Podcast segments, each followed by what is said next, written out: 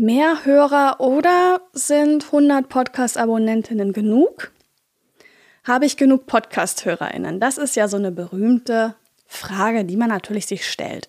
Und wenn du einen Blick einfach mal wirfst in die Statistik von deinem Podcast, dann liefert der dir natürlich die Anzahl deiner Abonnentinnen. Ja, da steht dann irgendwie 588, 58, 5897, je nachdem, wie viele Abonnentinnen du gerade hast.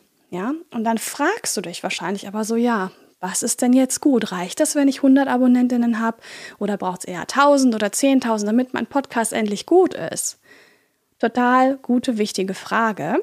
Wir machen mal einen kurzen Ausflug auf die Social-Media-Plattform Instagram. Wenn du da unterwegs bist, dann weißt du, dass man da fünfstellige, sechsstellige, vielleicht sogar höhere Zahlen gewohnt ist. Ja, wenn jemand 1,5 Millionen Follower hat, ist er lange nicht der Einzige, der so viele hat.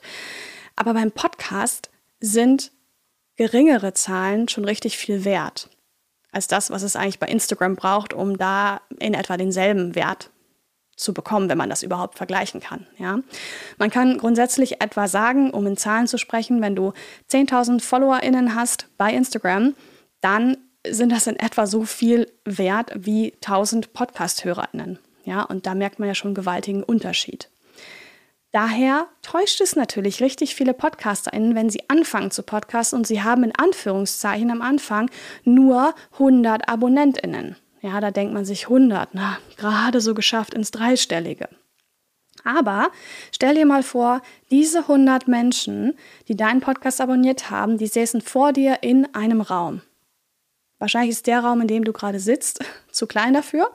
Na, wenn ich jetzt hier in meinem Zimmer mich umgucke, hier wären 100 Leute drin, wäre das wirklich also rappelvoll, das würde, glaube ich, gar nicht passen. Ja? Das wären also schon echt viele Leute. Das heißt, mein Rat, komm weg von den Zahlen und hin zum Menschen. Hol dir die drei besten Gratis-Tools, um jetzt deinen Podcast zu starten. Den Link dazu findest du in den Show Notes.